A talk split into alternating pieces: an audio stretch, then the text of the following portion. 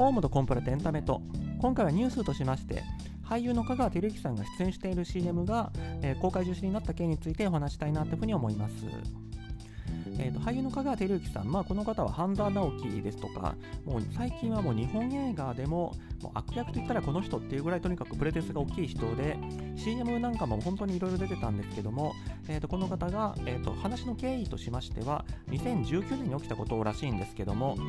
えーとナイトクラブで、もともとこの香川さんは夜あちこち飲み歩くことで有名だった方らしいんですけども、えーと銀座のナイトクラブに行って、まあ、酔った勢いで、そのホスとあるホステスさんの、えー、と下着、ブラジャーを剥ぎ取って、えー、と服の中に手を突っ込んで胸を揉んだですとか、いさめようとしたのかしてなのかわからないですけど、ママさんの髪を掴んで引きずった、まあ、引きずったまでいかないですけども、引っ張っただとか、まあ、そういうご乱行といいますか、大暴れをしたということがありまして、で結果的にそのホステスさんは、その PTSD になったとか、まあ、そういうことで、ちょっとここは経緯が詳しくわからないんですが、香川照之さんではなく、なんで店側はそんなあの大暴れを止めなかったのかってことで、店側と争いになって、結果その、まあ、店から賠償金をもらったということがあったそうなんです。で、えーその経緯が、えーと2022年になってから新週刊新書に載りまして、えーとその香川照之やばいんじゃないかって話が広まった結果、と CM 出演が取りやめになったと、まあ、すでに、えーと撮影している分について公開を中止になったっていう経緯に至ってくるんですけども、まあ、私こういうそのコンプラ的な話については、まあ、基本的には食いつくんですけども。ただあの個人的にはけど香川照之さん自身については興味がないっていうところがあって、えっとどういうことかって言いますと、えっとあの俳優としては好きな方なんですよ。ただあの個人がやることとして個人が酒飲んで暴れたとか個人が酒飲んであの、まあ、差別的なこと言ったとかそういうことについては、まあ、そういう人もいるでしょうと。酒癖も悪い人もいるだろうし差別意識もある人もいるだろうっていうことでそこに自体にはそんなに興味ないんですよね。興味あるのどっちかっていうとその CM が公開中止になったですとかそのとまあ、不祥事系でも言ったら大の大人が何日も会議して頭突き合わせて悩んだ結果決めたことがコンプライアンス的に大間違いだった。なんでそんな間違いが起きるんだろうってことには興味あるんですよ。個人が間違うのはそれはそういう個人だからなんですけども組織で人がいっぱい集まって誰かおかしいってそれ言わなかったのってことに実はすっごい興味ある風に思ってまして。で今回、まあ、テレビ朝日なんかについては公開中のドラマについてはそのままやるつもりらしいんですけども、まあ、ただ、まあ、しトヨタが動いたのが大きいかと思うんですけどトヨタは、えーとご存知の方も多いかもしれないですけどもトヨタイムズっていう、えーとそのまあ、トヨタの内情をそのテレビ局方式に伝えますみたいな大々的な CM シリーズをずっと作っておりまして香川照之さんはそのトヨタイムズ編集長ってことでそういう意味ではそのある CM に登場してるキャラクターっていうのに超えてもうトヨタを代表するみたいなそういうあのある種アンバサダー的な扱いだったのでその意味でもトヨタとしてはあの大きい案件だったんだろうと思うんですがまあ結局香川照之さんの降板ということになったということですね。まあ私自身はその判断は全然あり得ると思ってるので、トヨタがそういう間違いをしたって話ではなく、まあ、ここに至るまでどういうことがあったんだろうかっていうことを、まあ、なんとなく想像して喋ることと、まあ、これに関連する騒動についてもちょっと喋ろうかなというふうに思っております。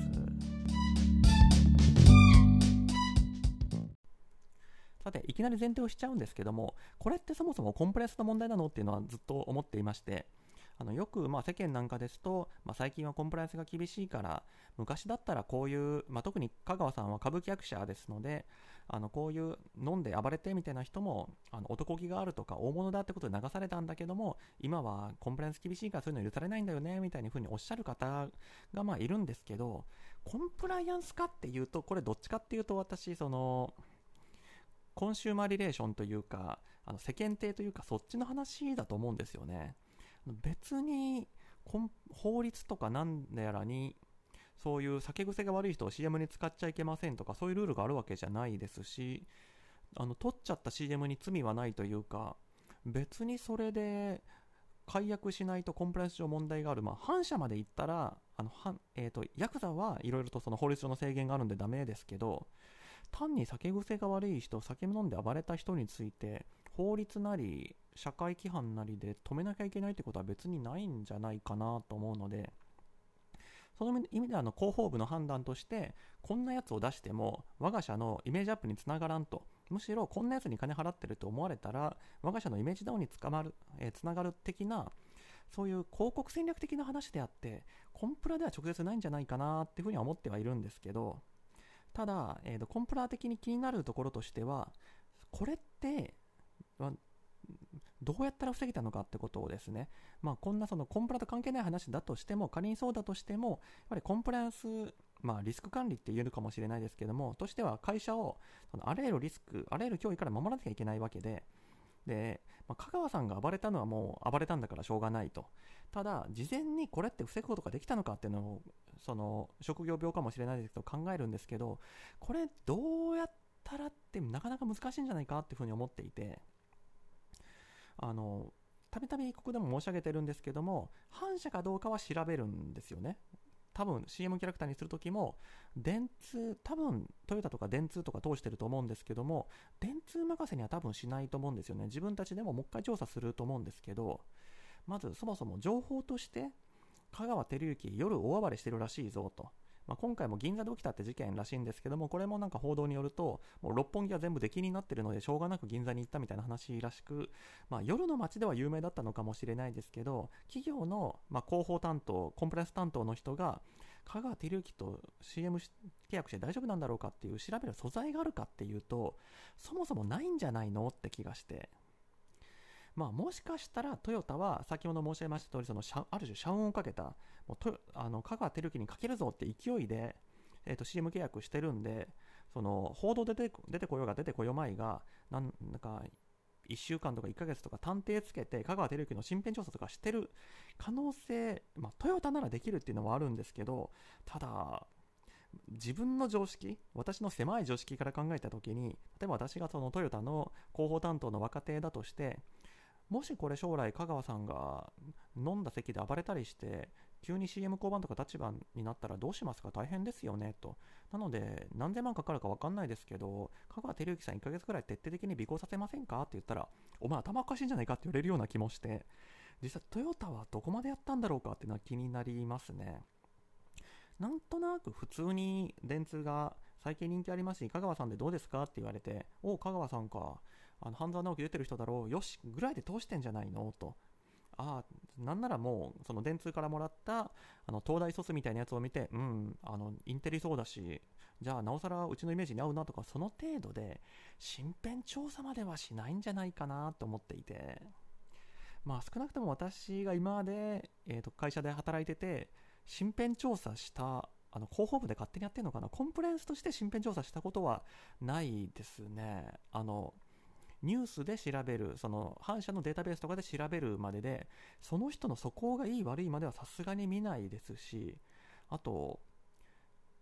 いくらトヨタでもさすがにと思うのは、だって、酒飲んで暴れて CM 降板する人って、あれ、何年ぶりってぐらいじゃないですか。まあ、酒に限らずでもいいと思うんですけども、あの、まあ、人を殴ったとかでもいいと思うんですが、えっと、性的暴行だとか、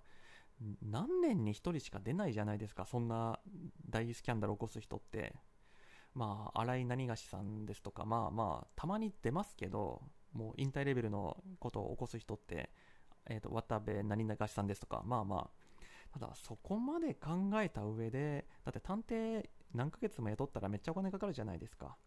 そこまでやるかっていうとなかなか難しい予算が出ないって考えていくともう出たとこ勝負になっちゃうのかなと香川さんちゃんと毎日貧困性に過ごしてくださいねって祈り続けるしかないというか。ただまあ全くあの何も防御してないかっていうともちろん、えー、とこれもなんかいろんなニュース媒体に書かれてますし私も実際見たことあるんですけどこういう広告出演契約みたいなやつはあの何かその CM の価値が落ちる、そのタレントの価値が起きるようなスキャンダルが起きた場合については、契約解除できますという情報が入っているのが一般的かなと思いますので、まあ、解除したところで、そのお金、お金もしかして返してくれるのかな、ただ、落ちちゃったイメージは返ってこないんで手遅れかもしれないですけど、まあ、それで良しとしてるんじゃないかなって気はするんですけどね。で、契約関係で一応、ついでにもうちょっと思いついたことを話しますと、今回、まあ、示談契約が漏れたから、この週刊新潮がこれを知って報道したと、ホステスはひどいやつだと、黙っててくれって言ったのに、喋ってるなんてみたいなことを言ってる人がいるんですけど、事実関係からしたら多分そうじゃないですよね。えっと、この香川照之さんは、あの、そもそもさっきのあの下着を取って中に手を入れて下着のなんか匂いを嗅いでみたいなやつはあの自分なのか仲間なのか分かんないですけども動画撮ってたらしいので普通に考えたらその動画を回された誰かが売ったんだろうと。あのホステス自身が売る必要は全然ないですしホステスさんはそんな自分が侮辱的なことをされてる動画後から誰かにもらったりって多分ないのでなので普通に考えたらその動画持ってる人が喋ったんですよね。で仮にホステスさんも何か言ってたかもしれないですけど、まあ、さっきの展開からすると店側と示談した時に香川照之との関係での秘密保持契約を結んでるかっていうとどうなんだろうって気がしてその店側とこういう示談をしたってことについては言ってないかもしれないけどあのいやその契約の中に示談和解の契約の中に喋らないってなってるかもしれないですけど香川照之との関係でそういう秘密保持を負うっていうのはさすがに入ってないと思うんですね、まあ、香川照之さん自身もその店との和解契約にえーと、サインサインしてたら署名入れてたら別ですけどそこまでするんだったら香川照之もその交渉の内に入れるだろうって話なんでということもありますしあとこの手の示談とか和解契約でこのことは一切口外しないものとするみたいな契約というか条項を一文は確かに入れるんですし私もあのチェックしろって言われたら入れろって言うんですけどどこまで実効性あるのっていうのはあってまあ、さっきのそのいろんな人が情報を知ってる場合結局本人が喋ってもあの他の人が言ったんじゃないですかってしらばっくれられるっていう問題もありますしあと過去に喋っちゃった分は取り戻せないっていうのがあると思うんですよね。例えば、えー、とこれまず暴行事件が起きてその後店との交渉が開始して店と示談なり和解契約結ぶわけじゃないですか、まあ、その間に多分23ヶ月は経ってるでしょうと。その時にあの私香川照之にひどい目に遭わされて今店とあの PTSD になったから保証してくれって交渉中なんだよねって友達に言ったとするじゃないですか。このホステスさんが。その時点では何の契約違反も起きてないですよね。だって秘密保持契約は存在しないので。でこれを後で和解が起きてから秘密保持することって言われたとしても過去に喋っちゃった分は取り戻せないですしあのその契約の中で過去に喋っちゃった場合についても同様とするとかはできないのでその意味からしてもこの示談契約の中で秘密保持とか結んだところでどれだけ効果があるんだろうかと。まあ、もちろんその交渉開始する前とか店に入る前に秘密保持契約とか結べばいいのかもしれないですけどまあ店に入るまでの秘密保持契約でも、ま、多分結ばないですよね。まあ、職業倫理として普通は喋んないよねっていうだけで。ただ、職業倫理レベルで縛ってる場合については、あの、もはやこれ、今回の事件って、えっ、ー、と、クラブに来たお客が下着剥ぎ取って、あの、直接胸を揉むって、もう、クラブの仕事ともはや関係ないレベルの暴行事件じゃないですか。それについて、私はホステスだからそれでも喋らないんだ、までプロ意識求められるかっていうとなかなかなーっていうふうに思いますね。まあ、結論的に、えーと、トヨタとしてどこまでできたのかっていうと、まあ、契約で、えーと、後から損害賠償とか受けるんだったら香川さんもそこまで無茶しないでしょうっていう信頼に頼るしかないんだろうなと思いますし香川さんとして、えーと秘密保持なんかでのの違反だってことで後で誰かに請求できるかっていうとそれもなかなか難しいんじゃないかなっていうふうに思います。あとこの件に関してなぜか西村博之さんがすごくフィーチャーされてるんですよね、まあ、あの人なんか今ご意見番みたいになってて何かニュースにコメントするたびにえーと、ひろゆきはこう言ってたっていうのが報道になるっていうそういう循環ができてると思うんですけども、まあ、私このひろゆきさんについては基本的にはもう言ってることは聞くに値しないレベルの人だと思っていてあの役張の人ですしあの詭弁ばっかりなんですよね。あのどこぞのなんか人権保護団体的な人と論争したっていうのもニュースになってましたけども、もうこのひろゆきさんが言ってることはもう本当に論理をずらしてばっかりで、全然まともに答える気がないんですよね。まあもちろんその詭弁に気づかない人だとか、もうとにかくこのホステスさんを叩きたい人からすると、ひろゆきいいこと言ったってなるのかもしれないですけど、あのそういう価値判断以前に言ってることが論理的におかしいんですよね、ひろゆきさんは。さっき言ってたこととこれ矛盾してるでしょとか、今言ってることってもともと起きてることと全然関係ないこと言ってるよねみたいなのばっかりなので。で、ただ今回、まあ、ひろゆきさん、まあ、単に逆張りじゃなくて、やっぱりこれ悪意あるよなって、私個人的にちょっと感じてることを申し上げたかったんですけど、えっと、ざっくり言うと、ひろゆきさんもともと言ったことは、このクラブみたいな性を売り物にしている職場にいる以上は、そういう性的暴行みたいなのを受けることも覚悟すべきであると。それが嫌だったら生活保護を受けたらいいんだと。まあこの言い方も結構卑怯だなと思ってて覚悟すべきってなんやねんって話でこれは被害を受けても黙ってろってことなのっていう。いやあのすぐにひろゆきさんはこれに対していや確保すべきっていうのは単にあのこれから風俗業界とかに入ろうとしてる人がこういうことも起きるんだよってことを知った上で入った方がいいよって言ってるだけでって言うんですけど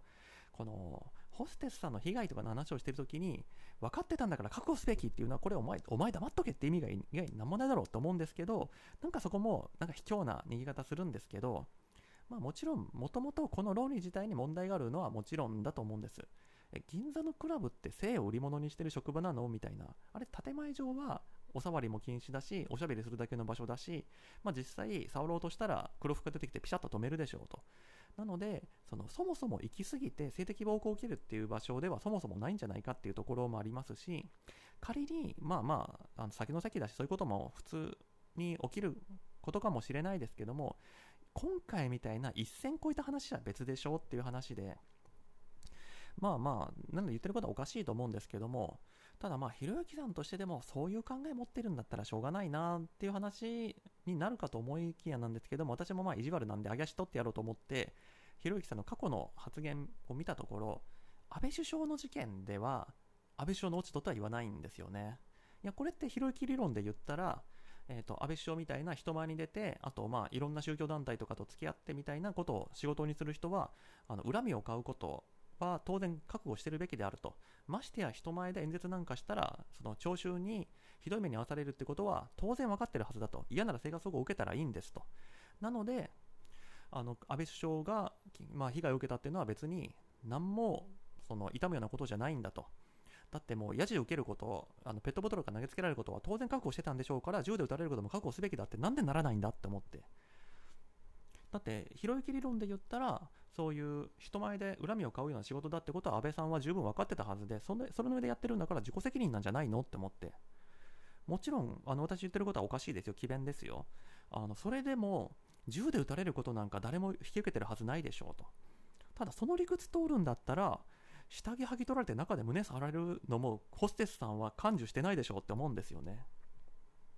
じゃあ、ひろゆきさんは実際には何て言ったのかっていうと、統一教会を放置してきたことに問題があるんじゃないかと。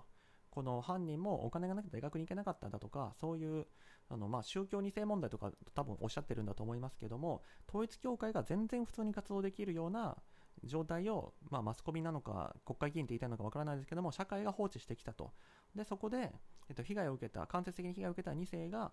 あの孤独感を強める状態を放置してきた、こういう社会制度にそもそもの問題があるんじゃないかっておっしゃってて、まあ、これ自体はまあまあ、私も納得するところではあるんです。もちろん一時的にはこの山上容疑者ですかね、この人が悪いんですけども、社会としてのバックアップ、そういう山上容疑者みたいなのを生む環境があったことについても今後改善しなきゃいけないねというのは、それはごもっともだと思うんです。ただ、その論理だったら、そういう性的搾取が起きる、性的暴行が起きるようなナイトクラブを放置してた社会が問題ってことにならないのって思ってて。なんならあの嫌なら生活保護を受けろっていうのもそういうあの仕事にあぶれた人っていうのが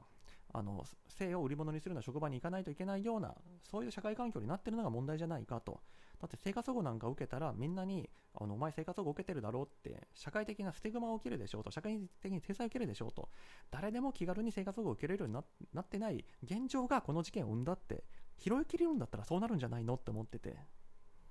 なんで、えー、とこの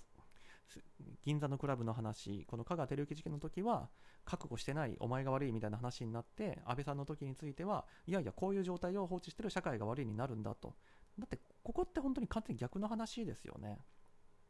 性を売り物にしてるんだから、お前はきちんとそれを確保すべきだって話に対して、あの政治家と付き合って票を集めるのがお前の仕事なんだからそれで恨み買ってもしょうがないって話は本当裏表なんじゃないかなっていうふうに思うんですけどただえーと、このひろゆきさんの中ではホステスについては叩くけど安倍さんは叩かないっていうのはやっぱり論理的にはつながってないと思うんですよね。いや、考えとしては別にどっちがあってもいいと思うんですよ。考えとしてどっちがあってもいいんだと思うんですけども、結局、その被害者叩き、えーと、安倍さんの場合はしないのに、ホステスの場合はするっていう時に、その女性蔑視的な目線ないんですかっていうと、やっぱあるんじゃないのって思うんですよね。ひろゆきさんってまあ職業的にはまあインフルエンサーっていうのが多分一番正確なんでしょうけど、こういう詭弁を浪するというか、もう具にもつかないことを言うインフルエンサーっていっぱいいると思うんですけど、ひろゆきさんはなんかその中でちょっと特殊なのかなと思うのが、結構その、あ、こっから金出てんだろうな、みたいな、あの裏側が透けて見える人、まあ、あえて誰とは申しませんけども、いっぱいいるじゃないですか。このひろゆきさんの場合、そこまで考えてないんじゃないの？って思うことが結構多くて、もうその場その場で思いついたこと言ってるだけというか、えー、とこの発言って今まで言ってた発言と全然逆の立場なんだけどみたいなことを平気で言ったりするのでその意味では、まあ、本当にただの逆張り屋なのかなって思うことはたまにありますね。はい。というわけで、えー、と今回はこの辺りで終わるかと思います。ご清聴どうもありがとうございました。